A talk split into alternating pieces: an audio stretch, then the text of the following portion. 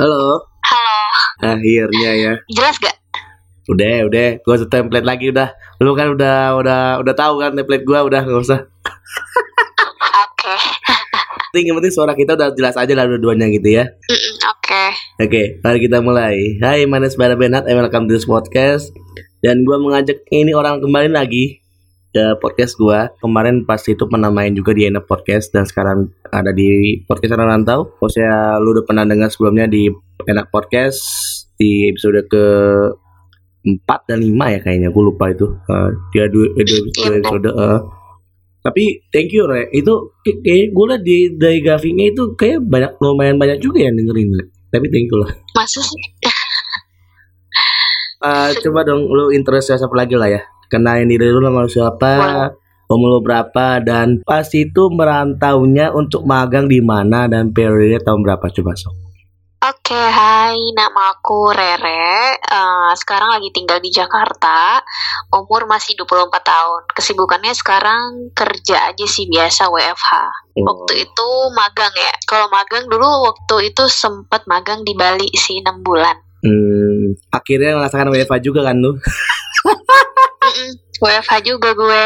Mungkin kalau saya kalian belum pernah dengar kisah-kisah dia sebelumnya, ya bisa dengerin aja sih di Enak Podcast. Dan ini kita balik lagi ke podcast Merantau. Dia udah kerjaan baru lagi, tapi kita flashback dulu lah ya. Ini gue masukin lu ke series yang bernama Merantau Untuk Magang. Untuk yang season yang lalu gue udah ngajak 3 orang. 1 junior gue, pas itu merantau ke Malaysia 6 bulan juga. Terus yang kedua itu dia, gue ngajak senior gue, dia itu merantau ke Jakarta 6 bulan juga. Nah terus yang ketiga gue ngajak senior gue lagi, tapi dia merantaunya bukan dari kuliah, tapi dia itu ada kerja. Dari maksudnya artian di tempat kerjanya itu ada orientasi lah ya. Dan itu orientasinya itu dia magang, itu hanya magang ke Jepang gitu. Dan itu pun durasinya 4 bulan doang gitu. Nah nanti di season yang ini gue ngajak lu di merantau atau magang. Coba dong lu kemarin pas yang magang itu tahun berapa sih? Tahun berapanya gue lupa banget. Tapi yang jelas waktu itu gue semester 7. Itu gue kayaknya tahun 2017 ke 18 deh. Oh berarti mulai dari bulan Januari? Dari bulan Juli ke Januari. Oh ya oke, balik berarti. Nah coba lu ceritain kemarin pas lu magang itu prosesnya gimana, dan akhirnya lu udah fix ditempatin di suatu tempat yang lu ternyata magang itu di Bali gitu. Oke. Kalau untuk proses itu sebenarnya sih dipilihin sama kampus ya kalau untuk tempat magangnya. Jadi waktu sebelum ditentukan tempat magangnya itu ditanyain satu-satu dulu semua mahasiswinya untuk passionnya di mana. Jadi dari dosennya sendiri dia ngasih area gitu dan disuruh milih prefernya itu kemana. Terus sesuai sama passionnya jadi kayak di relate gitu. Udah deh mereka yang pilihin, akhirnya gue kepilih di Bali. Lu magangnya bergerak di bidang apa? Resort. Oh resort, oke. Lu pas pertama kali merantau untuk magang itu kan merantau untuk pertama kalinya sepanjang hidup lu? Iya benar, pertama kali banget. Itu gimana perasaan lu? Awal sih khawatir juga karena di sana kan nggak ada saudara, nggak ada temen yang benar-benar deket gitu. Iya sempat khawatir juga sih, cuman ya udah mau gimana lagi. Tapi kebetulan memang ada dua teman kelas gue juga magang di Bali juga, tapi beda tanggal gitu. Oh maksudnya beda tanggal itu maksudnya dari mana tuh? Beda tanggal ke berangkatnya gitu apa gimana? Iya beda tanggal keberangkatan sama beda tanggal periode magangnya juga. Karena kebetulan waktu itu di kelas gue yang pertama kali dapet tempat magang itu gue. Jadi gue duluan yang berangkat waktu itu untuk proses magangnya. Oh kirain dalam artian satu kelas gitu dibarengketin barang gitu, enggak ya? Enggak. Oh tapi untuk yang transportasi dari Bandung ke Bali pakai biaya sendiri apa dibayarin? Semuanya sih bayar sendiri, transportasi, akomodasi, semuanya sendiri. Oh, baik juga lu nginep maksudnya damatnya kosan di sana juga gitu. Apa mungkin kalau misalnya di hospitality kan biasanya kalau kitchen dikasih mesnya atau mungkin dikasih asramanya gitu, enggak ya? Iya, itu sebenarnya tergantung masing-masing kebijakan perusahaannya sih. Kebetulan perusahaan gue yang di Bali ini, si resort ini nggak menyediakan fasilitas itu. Jadi semuanya serba sendiri. Nah, tadi kan lu bilang kan bahwa pengalaman lu ini merupakan pengalaman merantau lu untuk pertama kalinya. Lu merasa culture shock nggak sih? Baik dari suhunya, kulturnya, maupun orang-orang di sekitarnya gitu. Culture shock? Ya, shock banget sih enggak sih. Tapi kalau untuk ngerasa kayak keren juga di sini gitu, kayak lebih budayanya tuh lebih kerasa banget, terus kayak lebih kayak ngerasa perbedaan pengalaman yang baru lah, bukan culture shock yang kayak kok gue gini sih, ini kok kayak gini sih kayak gitu, bukan yang lebih kayak gitu sih, lebih kayak ke pengalaman yang di experience yang bagus sih menurut gue. Berarti suhu di sana nggak merasa culture shock dulu ya?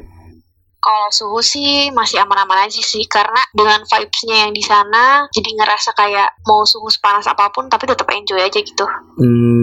Oke. Nah, kemarin lo magang jabatannya bagian apa? Di Marketing Communication Admin. Itu yang tentuin itu dari pihak HRD-nya atau mungkin lo yang milihin? Awalnya sebenarnya dari kampus, karena dia menyesuaikan sesuai passion gue yang pas kita wawancara di awal. Tapi sebenarnya ujung-ujungnya balik lagi ke kebutuhan perusahaan itu sendiri. Oh, berarti awalnya justru lu diwawancara sama dosen yang di kampus kemarin? Benar. Oh, gue kira justru nah ada misalnya kayak hitungannya job fair lah, nantian job fair itu kayak misalnya ada perusahaan-perusahaan. Jadi lu diinterview sama pihak perusahaan tersebut atau enggak ya? Oh ya, oke. Tapi kayaknya gue cuma diinterview sama HRD deh, tapi enggak sama departemen terkait gitu loh. Oh, itu interviewnya di Bandung atau di Bali? Di Bandung, pakai online. Padahal itu bukan era-era kita ya, bukan era-era pandemi ya. Enggak, iyalah. Sekali gue bolak-balik interview doang Bali Bandung. Iya, maksudnya futuristik gitu loh. Maksudnya ada matian di mana kita akhirnya merasakan juga, walaupun ya kita ya mungkin lu udah pernah merasakan kayak udah interview online sama yang pas lu magang, ternyata pas di era pandemi ini kayak interview online udah tahu gua gimana caranya gitu. Iya, sekarang sebelah online malah. Betul. Oke. Berarti hitungannya kalau yang tadi lo sebutin bahwa dari pihak perusahaannya nggak memfasilitasi, tapi kalau saya lo sendiri nyari kosan itu jaraknya berapa lama itu saya dari tempat kosan lo sampai tempat magang lo itu? Oh, jarak dari kosan ke resort itu ya? Paling nggak lebih dari 1 kilo sih, bisa jalan kaki. Oh gitu? Bisa jalan kaki kok. Nah, untuk fasilitas yang lo dapatkan itu apa aja? Dari mana nih, dari perusahaan itu? Ya, hitungannya dari yang lu kosan itu aja lah. Kan lu kan ngesewa lah. Lu nempatin cuma 6 bulan doang. Kalau dari kosan sih, kosan di dalam itu udah ada lemari, tapi kamar mandi di dalam, ada AC-nya, tapi semua listrik bayar sendiri. Jadi kayak pakai token gitu. Itu lu sebulan berapa? Kebetulan itu gue dapet yang murah banget, itu gue nggak tahu, kayak beruntung aja dapet harga segitu di Bali dengan fasilitasnya segitu. Gue dapet 1,2 tapi per bulan. Ya tapi kan token terpisah kan. Kalau saya lu token biasanya berapa? Token biasanya gue sebulan itu bisa 100 sampai 200-an. Oh, berarti total 1,4 1,5 lah ya. Iya benar. Oh, lumayan worth it lah untuk yang Bali yang pakai. Lu pakai AC, buset lu pakai AC dong. Kalah sama anak-anak kosan cuma pakai kipas doang. Iya, oke. Nah, untuk yang fasilitas yang lu dapatkan dari pihak perusahaannya untuk magang gimana? Fasilitas dari magang sih seragam, terus makan siang, terus ada allowance gitu, tapi kayak uang jajan gitu deh per bulan. Oh, bagus lah kalau gitu. Berarti hitungannya lu tanda petik gaji di sana itu berapa? 300.000. Nggak nutup ya untuk sebulan ya? Iya, buat listrik doang. Oh, berarti gaji. Ya lucu juga sih. Gimana kayak misalnya lu makan sama listrik, lebih mahal listrik pada makan. Ember. Tapi kalau saya lu biaya hidup di sana mahal nggak sih menurut lu? Mahal banget. Mahal banget ya. Apalagi lu nggak ada kendaraan kan? Iya, kalau di sana tuh untuk ukuran kosan juga tuh mahal. Karena rata-rata kosan yang 1,5 aja dia kamar mandinya di luar, terus nggak pakai AC, terus listrik juga beda lagi. Tapi dia 1,5 gitu. Lalu, sedangkan gue 1,5 aja udah di dalamnya udah ada itu, udah ada kamar mandi, udah ada AC, udah sama listrik juga. Oh, tadi kata lu kan oke lah, kata lu kan di itu di luar tokennya 1,2. Jangan-jangan itu yang punya kosan itu lagi BU kali, Re. Bisa jadi sih. Mungkin ya. Ah, ya. Ukuran kosannya luas gak sih menurut lu? Apa mungkin kayak cukup untuk satu orang doang atau dua orang gitu? Cukup sih buat satu orang. Gak keluasan, gak kekecilan juga. Jadi cukup lah. Tapi di sana ada wifi? Nah itu dia gak ada wifi masalahnya. Berarti kalau saya lu sosial media atau mungkin lu interaksi sama yang lain itu lu pakai data? Atau mungkin lu pakai data? Oh, siapa tahu kan lu malam, misalnya dalam artian lu udah lewat dari jam kerja malam-malam yang ditanyain, Re kok kamu belum balik? Iya mau download dulu dakor bentar. Enggak, lagi di Bali tuh lebih jarang mainan sosmed sih, karena lebih suka jalan-jalan aja gitu. Iya. Emang justru Bali menjual dari pariwisatanya justru ya, yang pakai pulaunya, resortnya, hotelnya. Makanya sama pandemi ini justru Bali yang paling dirugikan justru gitu. Iya, sayang banget. Nah mungkin ini pengalaman si Desiree yang udah lama ya. Mungkin kalau siapa pengalaman pas merantau untuk magang versi pandemi, gue lagi susah-susahan nih buat nyari pembicaranya. Susah banget bahasan.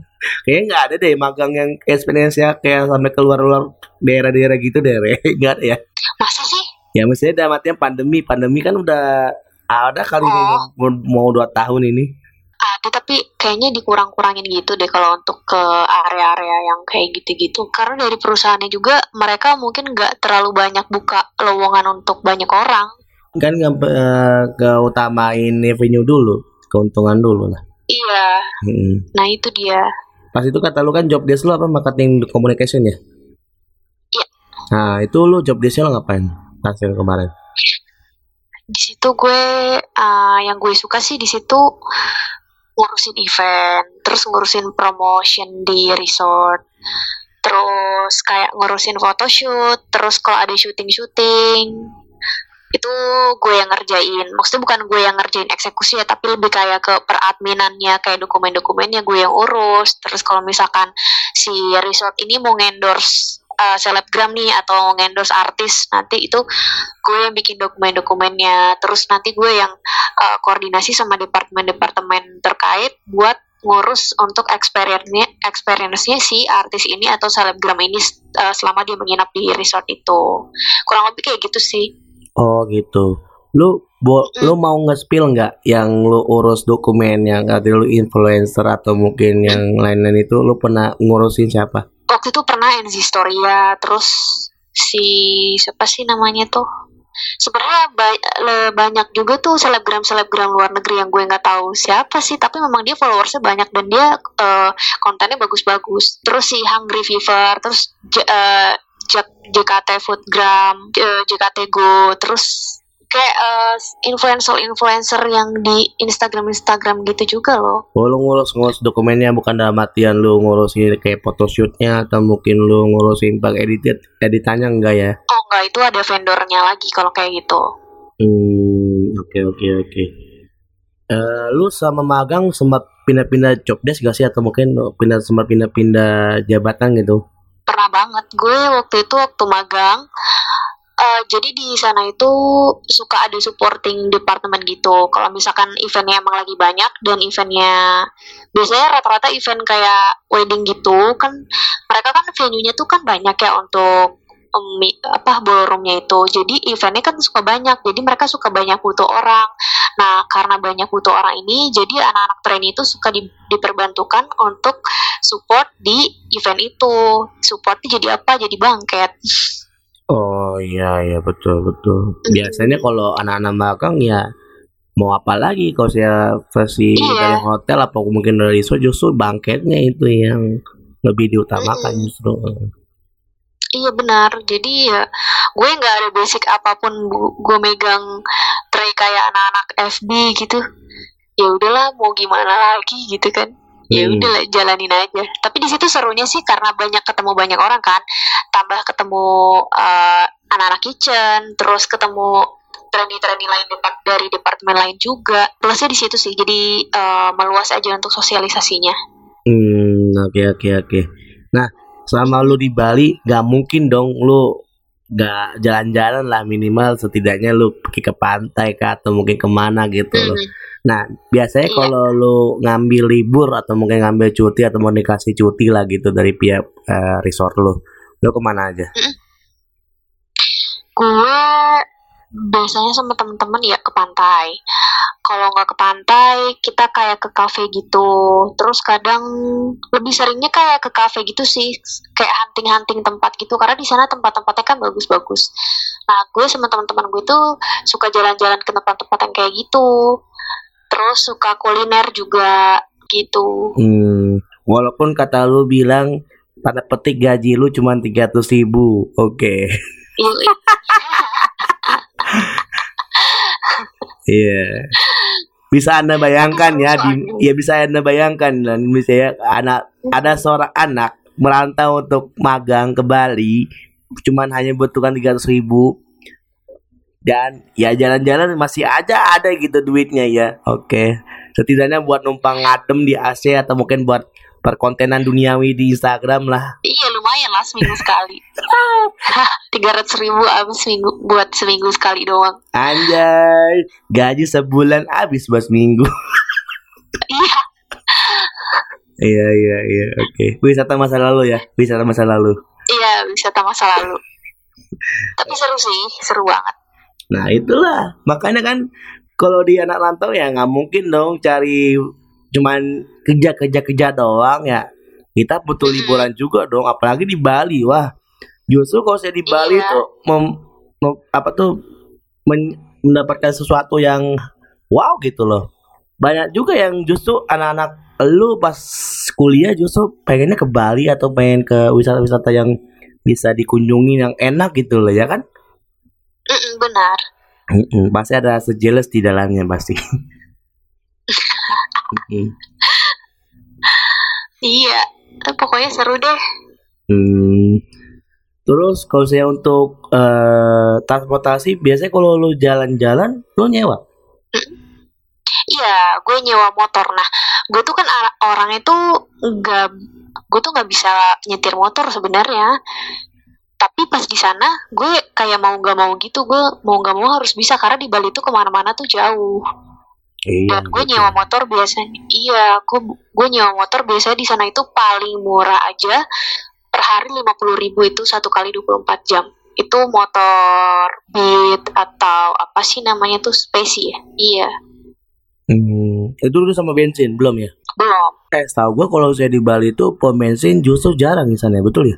Iya jarang. Itu berapa kilometer sekali tuh kira-kira?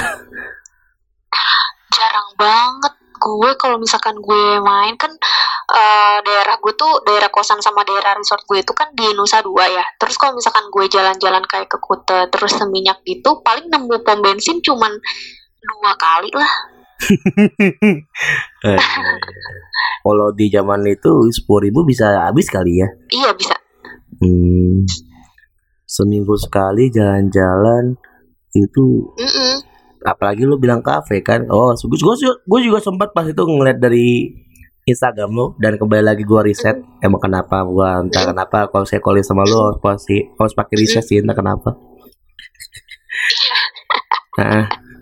Kayaknya lu di sana ambis banget ya, atau emang sengaja buat perkontenan duniawi aja gitu? Enggak, karena emang gue suka jalan-jalan, terus gue suka foto-foto juga sama teman-teman gue. Karena gue sama teman-teman gue tuh senang mendokumentasikan hal-hal yang kayak gitu, kayak ini tuh bisa kapan lagi tuh gitu pengalaman kayak gini. Karena nih gue terakhir ke Bali aja waktu 2018. Sampai sekarang gue nggak ada waktu buat kesana. Jadi gue kalau kangen cuma ngeliatin foto doang. Lu nggak ada waktu apa nggak ada duit, Re? Dua-duanya sih. Nah itu dia. Jangan satu hal, jangan satu hal. Itu namanya Muna. Makanya pas dulu gue kayak, yaudahlah gue jalan-jalan aja nih, puas-puasin kemana-mana gitu. Oh, tapi oke lah kan, dari kalkulasi yang tadi lu kasih tahu sama gue, lu gaji itu hanya 300 ribu, lu justru kosan 1,2. Nah itu lu dapat kiriman dari orang tua itu pas awal bulan atau akhir bulan? Awal bulan deh kayaknya. Dan, awal bulan. Dan lu dapat revenue yang tadi lu bilang itu di akhir bulan atau awal bulan? Akhir bulan. Oh, oke. Okay. Nah, itu ada selisih sangat jauh sekali loh. Pasti lu merasakan tanggal tua. Itu tanggal tua versi anak magang kayak lu kemarin itu gimana? Sebenarnya tanggal tuanya versi anak magang mungkin lebih kayak santai ya, karena mereka lebih bergantung. Kayak mikirnya aku masih bisa nunggu transferan dari orang tua. Tapi kalau misalkan tanggal tuanya versi anak yang udah kerja itu lebih kayak, aduh gue mau gak mau gue harus nyukupin nih sampai gaji sampai gue gajian gitu loh. Karena udah gak bisa ngandelin transferan orang tua lagi kan. Nah iya itu dia. Itu salah satu fenomena juga sih. Dan mungkin kalau saya dibikin satu episode khusus sih males juga. Ya ngapain bahas tanggal tua yang ada nyotokin mimi mulu yang ada. Yang ada pembahasan ekonomi berat. Iya, entar yang ada gue ngajak Sri Mulia nih entar di sini gue. Males gue. Oke lah, ini mungkin untuk menutupi episode pada kali ini, coba lu kasih apa kesannya, pesan lah ya. Kesan lu sama kemarin merantau untuk magang untuk pertama kalinya sepanjang hidup lu. Ya di mana lu udah bisa merasakan experience lu, merasakan dunia kerja, dunia industri di resort. Ya itu pun udah lama juga tahun kata lu 2018. Mungkin ini episode ini mungkin gak relevan di dunia sekarang karena era yang sekarang. Kita tag pas tanggal 17 November 2021, mungkin sekarang lagi pandemi. Ini emang gak relevan, tapi setidaknya si Desiree ini bisa nge-sharing pengalaman dia pas merantau untuk pertama kalinya magang di Bali. Dan lo coba kasih pesan juga lah bagi orang yang bisa dibilang merantau untuk pertama kalinya dari yang zona nyaman dan disuruh untuk kayak merasakan dunia yang baru lah, dunia ya sebelumnya belum pernah dia rasakan sebelumnya gitu. Coba waktu di tempat silakan. Sebenarnya kalau kesan itu seru banget sih kalau misalkan kita punya kesempatan untuk merantau ke tempat lain. Karena di situ kan kita bisa belajar budaya, terus kita juga bisa belajar adaptasi lagi di lingkungan yang baru. Terus hal-hal yang baru itu kan bisa menjadi suatu pengalaman yang baik buat diri kita sendiri. Itu sih kalau untuk experience atau kesan-kesan. Dan sebenarnya jangan takutan buat merantau, karena sebenarnya itu akan melatih diri lo sendiri untuk jadi lebih mandiri sih. Kalau pesannya ya, kalau pesan yang pertama sih jaga diri ya. Kalau pesan terus pintar-pintar juga untuk ngatur keuangan, karena di sana kan kita nggak satu rumah sama orang tua lagi. Terus pintar-pintar jaga pergaulan, sama jaga kesehatan, karena siapa lagi kalau misalkan bukan kita ya, bukan diri kita sendiri yang jaga kesehatan gitu, karena kan kita merantau. Oke. Gue pernah dengar bahwa ini gue pengalaman dari teman-teman gue ya, bahwa ada orang atau dia ngekos di Bali, tapi sampingnya itu dia lagi apa ya, perayaan Bali lah gitu. Mungkin gue nggak tahu antara ngaben kah atau mungkin gimana. Itu sering lu dengar juga Re? Oke, kalau untuk dari budayanya mereka, sebenarnya budaya mereka tuh menarik banget. Menariknya tuh, gue tuh, jadi waktu itu bukan perayaan yang gimana-gimana ya, tapi waktu itu kebetulan ada tetangga di kosan gue itu meninggal. Dan mereka tuh banyak upacara adat atau ada tradisi-tradisi tertentu kalau misalkan ada orang yang meninggal gitu. Menurut gue tuh kayak apa ya, oh jadi kayak gini ya budaya di Bali gitu kan, oh jadi kayak gini suasananya, jadi kayak seru aja gitu, maksudnya kayak ada experience yang belum pernah kita lihat sebelumnya. Oh jadi kayak gini ya, jadi ini tuh seru banget sumpah kalau misalkan kalian coba merantau ke sana. Gue kira justru lebih ke annoying gitu. Kata lu merasakan feel-nya juga ya? Enggak, iya feel-nya tuh lebih kayak ke seru karena ini pengalaman yang unik banget gitu. Oke. Thank you Rere atas waktunya nih, sorry banget. Thank you. Ya. Iya dong, gak apa-apa. Thank you. Oke, sampai jumpa di episode berikutnya. Sampai jumpa, dadah. Bye.